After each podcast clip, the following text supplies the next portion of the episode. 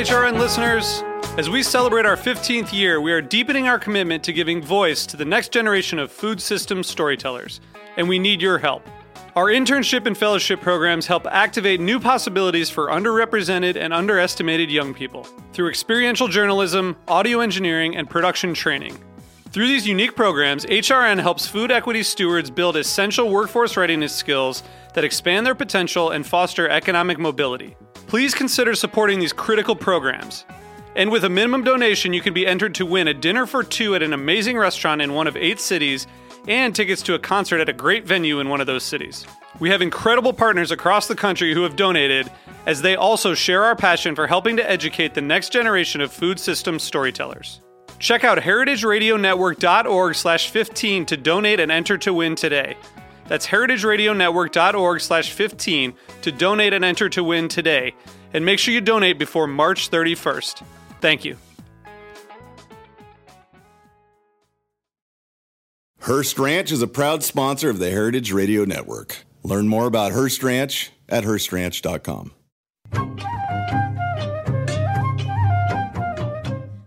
Hi, and welcome to A Taste of the Past. I'm your host, Linda Pelaccio, on this journey through culinary history. And as we record this, we're entering into March, which of course is Women's History Month.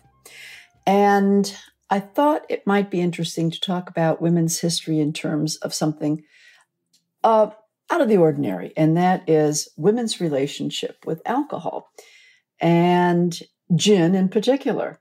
And I couldn't think of a better person to talk about it than my one uh, colleague who's been on the show before, Dr. Nicola Nice. And Dr. Nice is um, sort of, I guess, you would say she is well i wouldn't guess you would say you would say she is a, um, a brand strategist and consultant turned uh, spirits distiller and owner of her own company pomp and pomp and whimsy in an effort to write women back into the cocktail history and into basically into the history of distilling altogether uh, she actually, uh, well, we'll find out from her, noticed uh, a, a, real lack in women in that industry. And uh, she spent her, she was an Oxford educated, she is an Oxford educated sociologist and brand strategist, as I said, and made her career advising Fortune 500 companies on international branding and consumer rights. So she turned those insights into that and towards her own business and developed this company. And first coming out with a botanical gin liqueur, and she has some new announcements to make on that. Um, it really took her into the world of gin. So she, it is her goal to revolutionize the spirits industry for female consumers, and uh, we will find out a lot more about that right now. Welcome, Nicola. Nice to speak with you again, Linda. So what in particular you you said that you noticed um, well you dealt with a lot let's put it this way you dealt with a lot of people in the liquor industry in fact uh, forbes wrote about you and, and, mentioned you in one of their articles women running the liquor world well you must have been one of the few uh, so tell me a little bit about what you know what uh, spawned your interest in in doing this and entering your and entering into the spirits world yourself? Absolutely. Um, so I've always had a fascination with with people and behavior and the way that we interact with each other and and objects and assign values to those objects. And that's what naturally led me into the world of branding and specifically consumer behavior and consumer insights. And I've always had an interest as well in the spirit space. Um, I'm originally from the UK and I moved to the US in 2007, uh, where I set up residence in New York City and very quickly discovered the incredible hospitality and cocktail scene of New York City. And over the next 13, 14 years, began to develop both a parallel professional and personal interest in the world of spirits on from a professional point of view in the world of spirits branding and obviously from a personal and academic point of view the history of the cocktail and um, specifically women's role in it. Right. And I always felt as I was working with the big spirits producers that something was being left out of the conversation when it came to the female consumer. So, as you reference, the industry has historically been a fairly male dominated industry, although I'm very happy to say that that is changing and it's changing quite quickly, actually. You mentioned that Forbes series on women running the liquor world, and I think they got up to six, seven, maybe more installments on that. um, so it was great to see that they kept uncovering more and more women who were making change there. Uh, but for me, going back to this question of why are women so ignored and misrepresented when it comes to the brand and marketing landscape? I felt that one of the big factors at that time was simply that there weren't enough women behind the scenes. And so that's why at some point I felt like, okay, if I'm going to really be at the helm of changing this, I need to dive in um, feet first into actually producing and not just advising. Yes. Well, of course, you. It's nice that you saw an open niche in the market too. That that how how good could that be? I mean, you know, that was perfect right the perfect storm as they say yes well let's let's look back a little bit uh, about there's more than just that women were being ignored in the spirits producing end of it mm-hmm. but there was a whole lot more going on there's a whole um, as you pointed out uh, a lot of propaganda generated against women and drinking, specifically drinking gin. So, mm-hmm. can we back up and, and sort of talk a little bit about that? Because certainly people have uh, maybe heard the reference to gin as mother's ruin or mm-hmm. have gone to a, a bar. I know we have one bar in my neighborhood called Mother's Ruin, and I know there mm-hmm. are several others. I'm sure across the country there mm-hmm. are others as well. Uh, tell us what brought this all about. Yes. Um, so as you say, I, I mean, I grew up with that same um, that that same sort of colloquial um, slang for gin being called mother's ruin, and as I was developing a what was a gin product, I wanted to really understand okay, what's what's the history of women with gin, and why on earth do we call it mother's ruin? yeah. um, and where did that come from, and how has that impacted our relationship um, with gin, and specifically women's relationship with gin, and then by extension, how we perceive women as drinkers of gin. So it was really sort of digging back into the history of gin. Um, Mother's Ruin itself is a phrase that became a popular uh, slang term for gin around the the the late 1800s, so the turn of the the 20th century, um, is when we sort of start to see it really emerging in a lot of popular culture. But the phrase itself comes from um, a derivation from a much earlier phrase um, from the gin craze of the early 1700s, back when the spirit was known as Mother Gin. Um, so I think we can we can talk a little bit about that history of of women and gin, and specifically date it back to the gin craze and see how it has evolved, and as you said, continue to impact the cultural narrative of women and gin through the propaganda um, mm-hmm. that has well, been shared. You mentioned Mother Gin, but even prior to that, it was referred to uh, with mother in the title, and that's mother's milk when it was developed medicinally, correct? Right.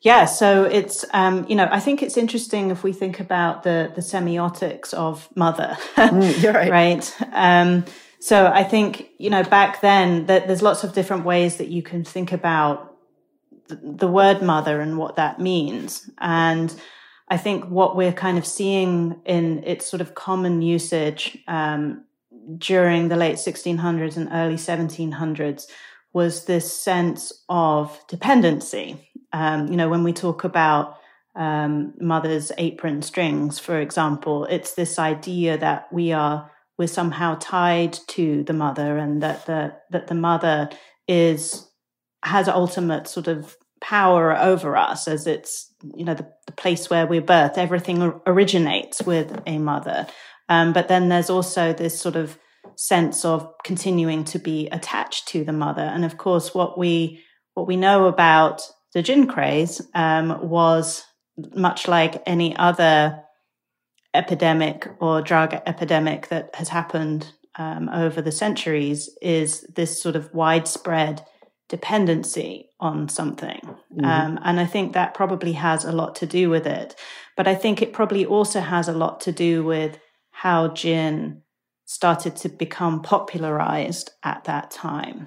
So gin had obviously um, been around in, in England for at least a century before the gin craze um, took off.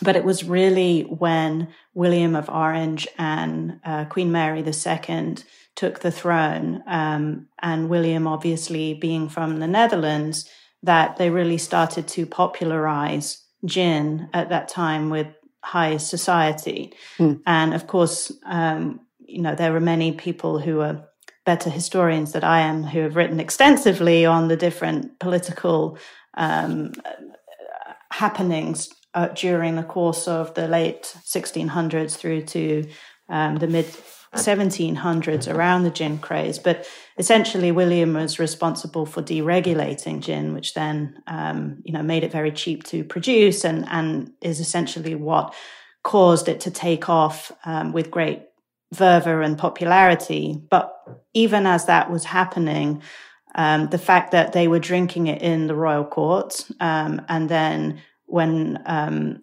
when he passed and Mary's sister Queen Anne came to the throne, she was a notorious lush, shall we say, um, and was a big fan. Her nickname was Dram Shop, apparently, uh, but was a big fan of the spirit, as were her ministers.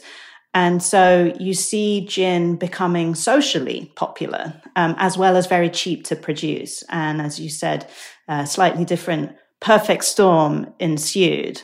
Um, but that led to not just mother gin being the popular phrase for gin, but also um, Madame Geneva and Queen Gin.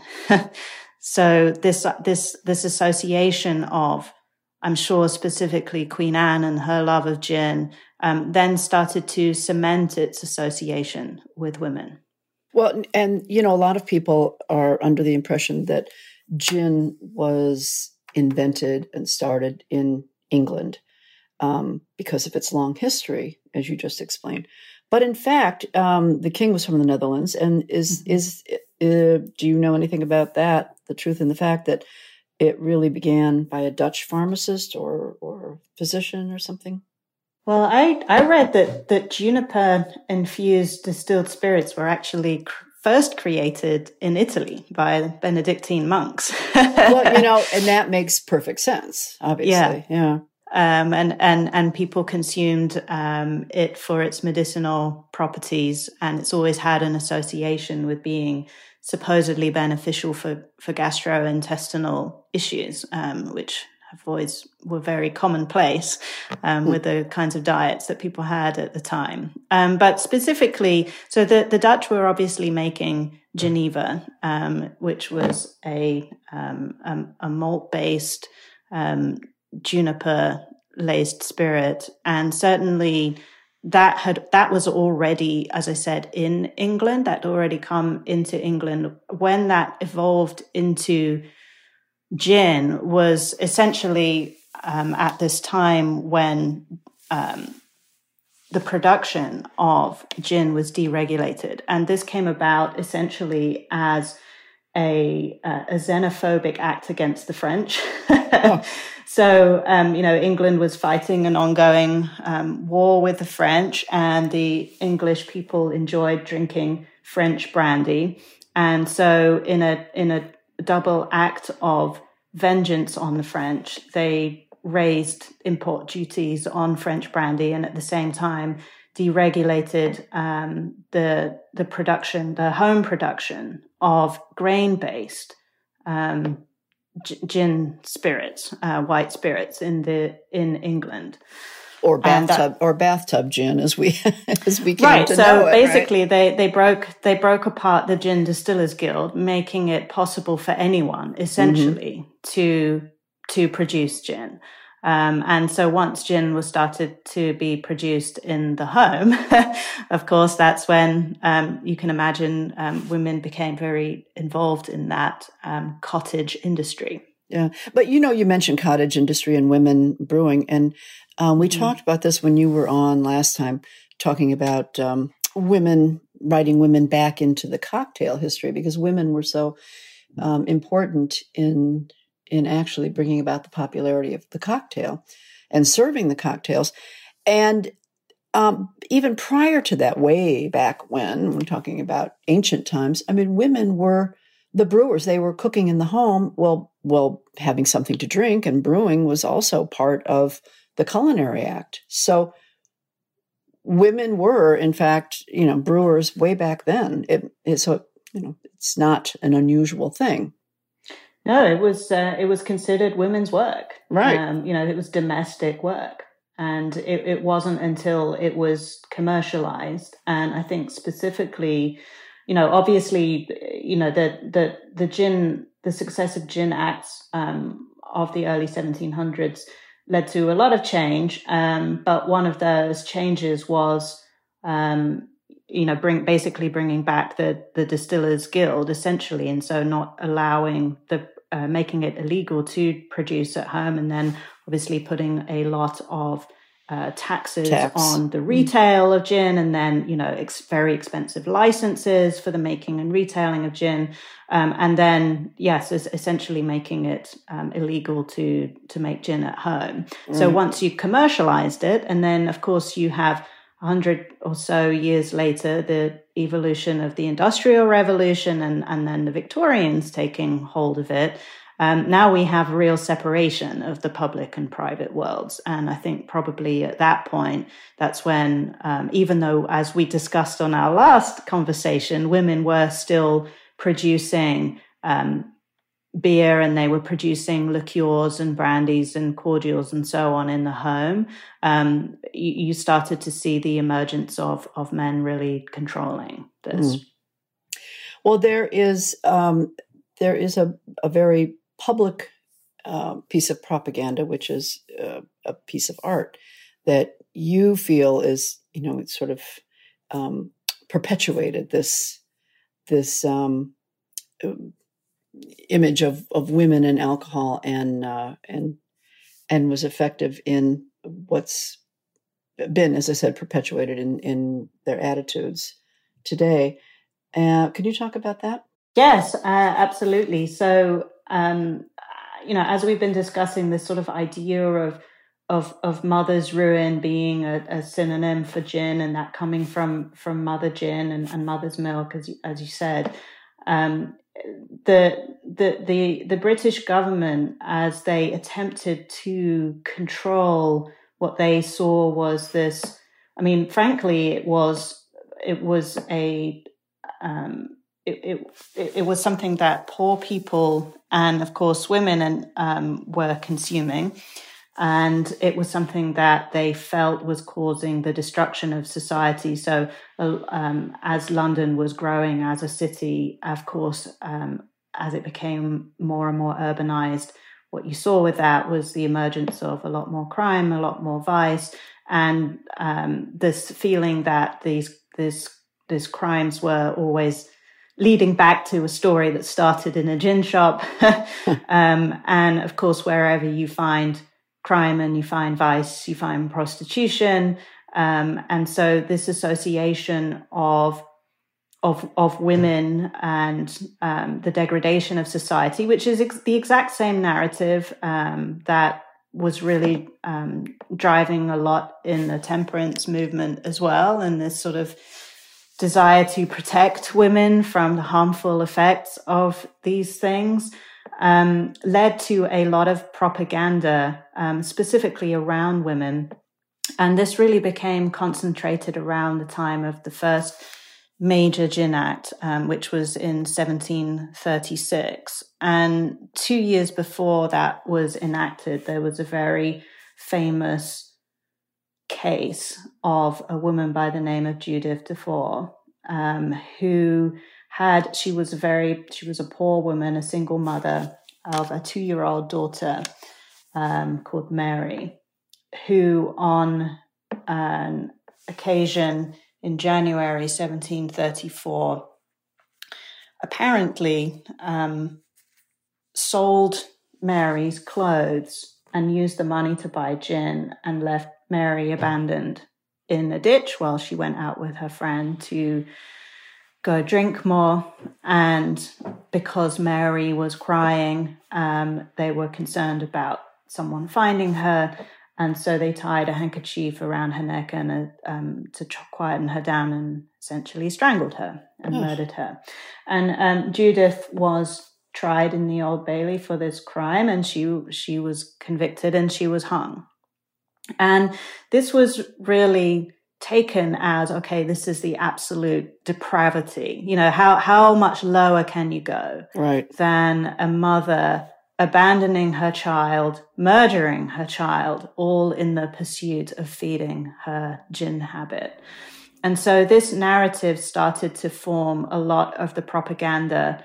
Um, I think I think prior to 1736, the concern was really just um, was more sort of widespread drunkenness, but post 1736 and before the the other Big Gin Act of 1751 the the narrative started to turn towards the prop the, the issues of crime and specifically the issues with women. So after the 1736 Act, where it essentially um, became became illegal to make um, gin at home, or put it another way, it became very expensive to get a license to make and retail um, gin. At the same time, the there were incentives rewards for people who informed on people who were um, producing gin. Um, mm. And of course, what happens as during any prohibition is it goes underground and people start selling it illegally anyway. And of course, right. gin consumption went up right. after that first Gin Act. Um, but at the time, according to the historian Patrick Dillon, three out of four of the people who were brought before the magistrates for illegally selling gin were women. Hmm.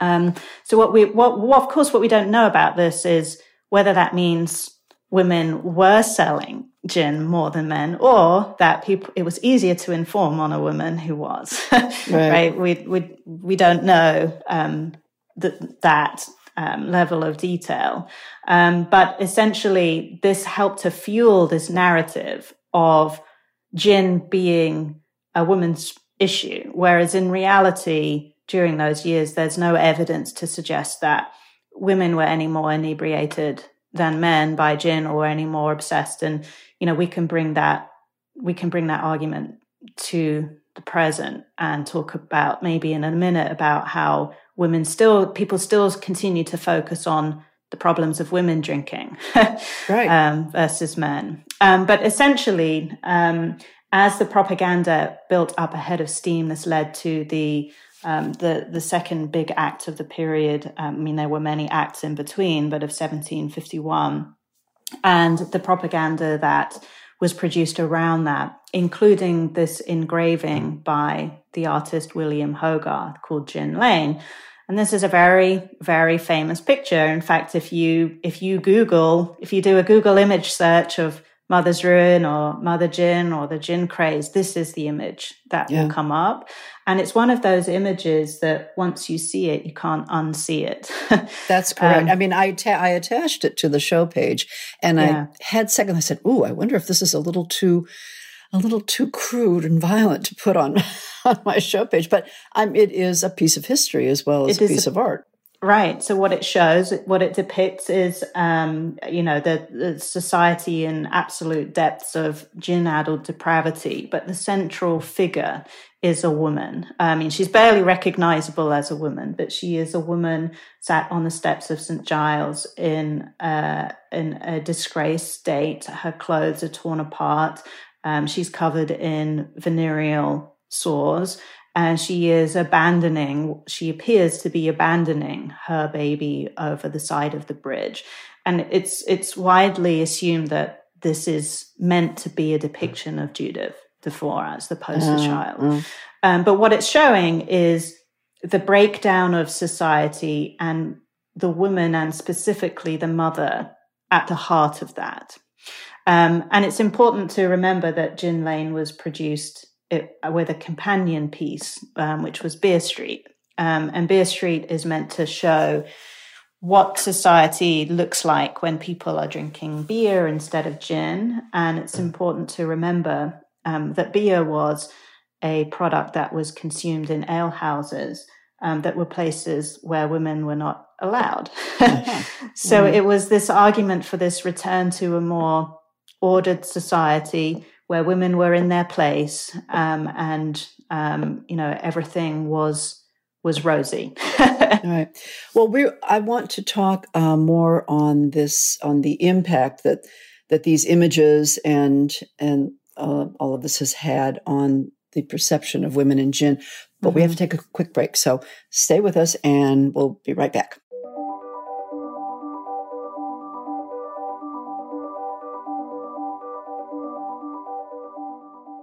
Hearst Ranch is a proud sponsor of the Heritage Radio Network. The Hearst family has been raising cattle on the rich, sustainable native grasslands of California's Central Coast for over 150 years. Piedra Blanca Rancho in San Simeon is the original Hearst Ranch, founded by George Hearst in 1865. George's son was the famous publisher William Randolph Hearst.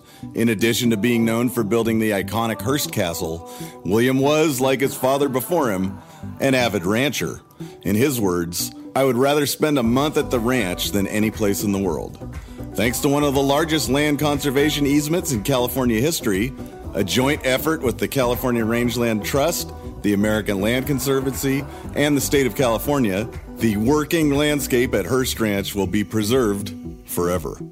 Learn more about Hearst Ranch at HearstRanch.com. Hey everyone, I'm Jesse Sparks, host of the new podcast, The One Recipe, from the team behind The Splendid Table. This pod is all about that one recipe that you lean on. The one you share with friends, the one you make when you need a little love, and the one you know will work every single time. Every week, I talk with chefs and gifted cooks from all over the world about their one and the story behind it. We're here to help you build your kitchen library one dish at a time. Follow The One Recipe wherever you get your podcasts. Hi, we're back, and I'm talking with Nicola Nice um, about gin and actually um, gin and alcohol and the perception of, of alcohol consumption by women from 300 years ago and how it really hasn't really changed a whole lot and why it has continued. There are some pretty crude names attached to some of the the so-called women, famous women who um, or I mean, not famous women, women, uh, women's names attached to drunkenness that was also used in part of the propaganda. Um, I think you pointed some of those out in some of in your um, in your materials. Mhm. Uh, Sarah Pisspot, Dorothy Addlebrains, or Sarah Suckwell. I mean, oh, this is. I mean, I can't believe this is 300 years ago, and they're having these these really libelous names being attached to to uh, to women. Uh, how in the world did this did this continue? As you say, that you know the narrative on women and alcohol, uh, this propaganda really was ingrained in in society. Right. Um, you know, like as as we were saying before the break, um, you know, there's there's not really any evidence to suggest that anywhere that women were drinking gin in in higher numbers than men, and yet women were the ones who were kind of demonized for it as part of the propaganda um, on the part of the patriarchal government to to to bring this back under control. And you know that was 300 years ago. And as you say not much has really changed as we continue even today to talk about women's relationship with alcohol Mhm. obviously when we talk about alcohol dependence and alcoholism um, it is a very sensitive subject and it's you know it's something that is a problem regardless of who has the issue. And it's a problem regardless of gender and uh, for many reasons, um, including the impact that it has on the people who are around the person who is affected. But it's interesting, even in the media today, to see how whenever statistics around, um, you know, uh, drinking rates and rates of alcoholism are quoted, the focus is always on uh, the the impact on women, even though in reality um, there hasn't been any time in history where women have you know consumed more or been more affected by any epidemic um, um, including this one. However it, you continue to see those narratives um, play out that somehow it's worse when it affects women. And again it comes back to i think always the fact that women are mothers. Um, and um, I think even when you look at the access to treatment for alcoholism, for for the longest time, it was really only communicated to women in regards to pregnancy, for example. So we still have warnings, right, about mm-hmm. um, drinking when you're pregnant um, as if that is the only the only time at which this is a problem, right, for women. Um, but the truth is, even today, men consume three times more alcohol than women do. Alcoholism is um, uh, the rate of alcoholism among men is is twice as high as it is among women, and it's it's like I said, there's no amount of alcoholism that is okay. Um, but to talk about this as if it is a problem um, for women when it's it's a universal problem um, is just something that when you kind of when you look at the way the media talks about the gendered relationship with alcohol just continues even in a subtle way to play out right. even today. Well, and it's interesting because the um, the famous, you know, temperance movement was largely um, run by women. Mm-hmm. Uh, so it's quite the opposite, you know, because women were the ones leading the fight to, you know, to limit drinking or or make it, you know, illegal. Interesting. Um, so what made you? Well, well, well, what? Where? When did we see? When did we see things start to? Um, let's say, calm down a bit? Well, uh, you mean in terms of gin consumption? Yes. Or, yes. Um, yeah. well, I mean, I mean, you know, sit around, sit around a beach scene in a movie or whatever, uh, around someone, yeah. the pool, and it's always, you know, the backyard. It's always, you know, summertime gin and tonic time, right? And yeah. you know, and, and that's uh, that that became very popular. Yeah, so I mean, gin has been through um, several phases of popularity, um, right? So, you know, if we talk about the evolution of Mother's Gin, as I like to say, from Queen Gin to Mother's Ruin and back again, back up again, um, you know, that I think actually the the Queen was even was it just last year was told she had to she had to give up her nightly mar- gin martini, and there was there was a lot of outrage, you know, not the martini. Um, but yes, uh, so after um, you know, fa- fast forward and um, you know to the the turn of the the nineteenth century, the Regency era, going on into the Victorian era. Um, gin regained popularity, but what had changed at this time um, was a, a, a, huge leap forward in production methods, um, meaning that the gin that was being produced was of vastly better quality um, than the gin of 100 years prior. Oh, I would imagine. Um, Hopefully.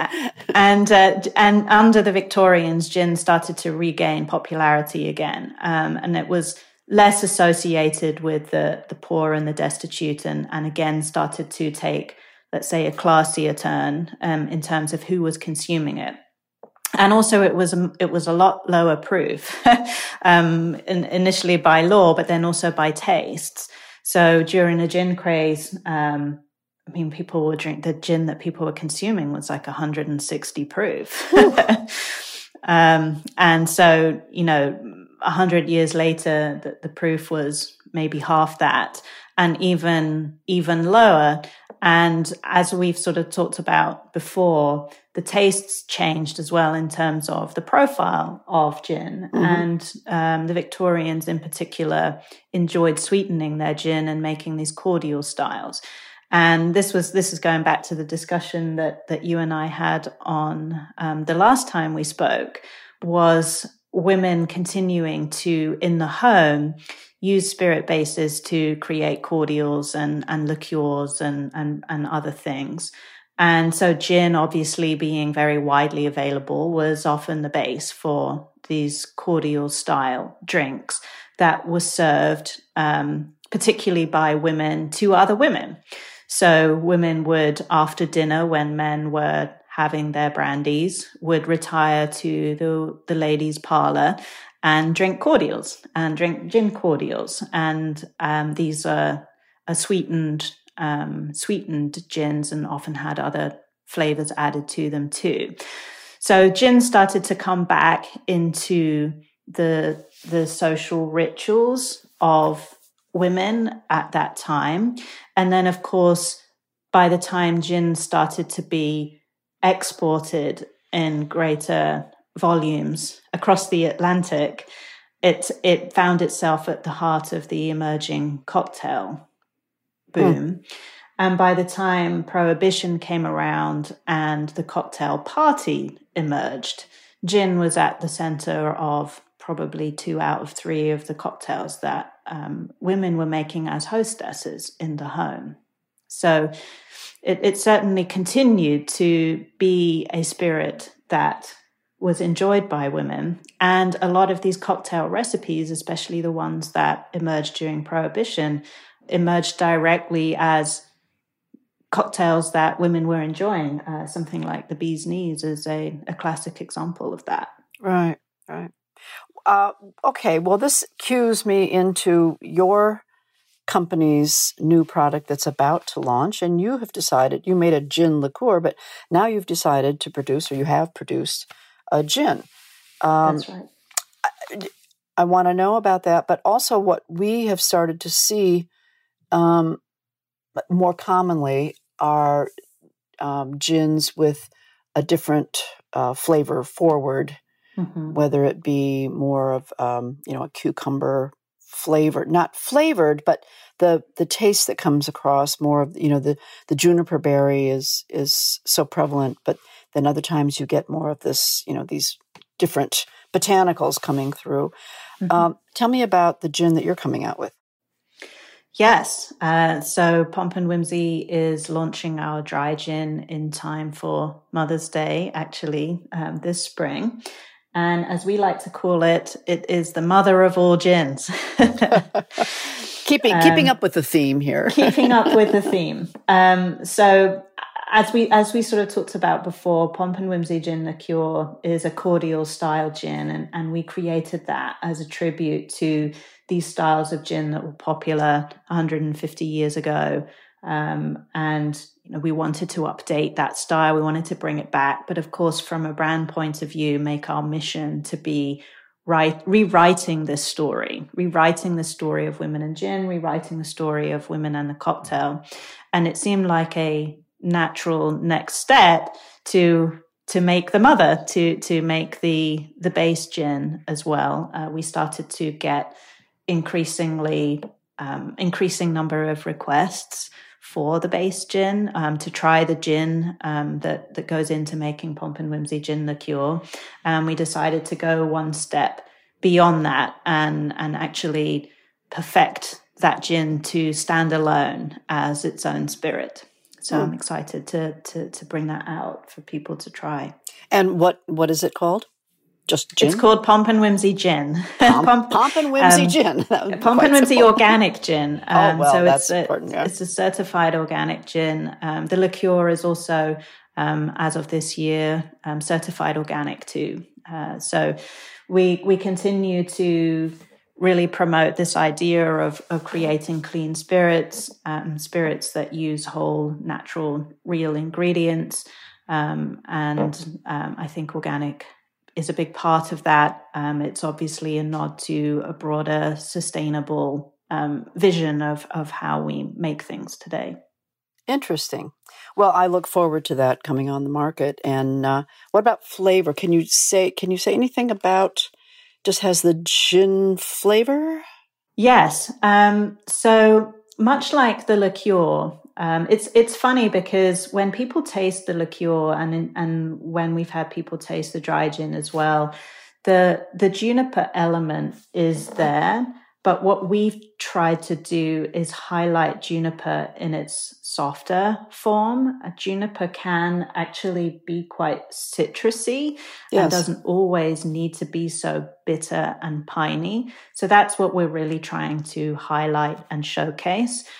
Um, the Pomp and Whimsy gin is quite floral, as you might imagine. Um, it's not floral in terms of like a big bouquet of sweet flowers um, or perfumey. I would describe it more as kind of spring or wild flowers. It has some herbal elements, um, and there's a strong note of grapefruit in there too. Um, it's very bright, it's very spring like, it's very fresh. It does really well in any clean spirited cocktails like a martini.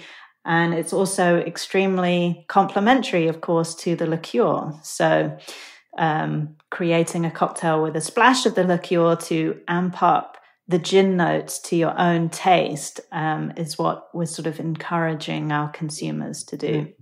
Well, I'm going to have to get an image of some of those those advertisements from. I'm thinking particularly the 50s. You know, where we'd see um, parties and and many mm-hmm. times, you know, groups of women, and they you could tell they were always drinking a gin and tonic. I've got to erase Hogarth's picture out of my mind. right, exactly. So you've yes. got your work cut out for you there. we have to retell that story, and actually, you know, that's a big part of what we'll be doing as a brand um, over the, you know, not just this year and the years to come. Is you know, we we have long conversations about how what is an act of restoration? How can we restore the name of Mother Gin? And we think that the best way to do that is just to keep retelling the story, but re- reframing it as we do. Right. Um, right. And as we each tell the story and pass that story on, um, that is an act of restoration in and of itself. And of course, if we raise a glass in a toast, uh, then even better. Well, here I'm raising my my pretend glass, and here's a toast to uh, to gin and to yours, and hopefully to you know a wonderful experience with it. And I wish you all kinds of success with that. And um, it's a fascinating history. It truly is.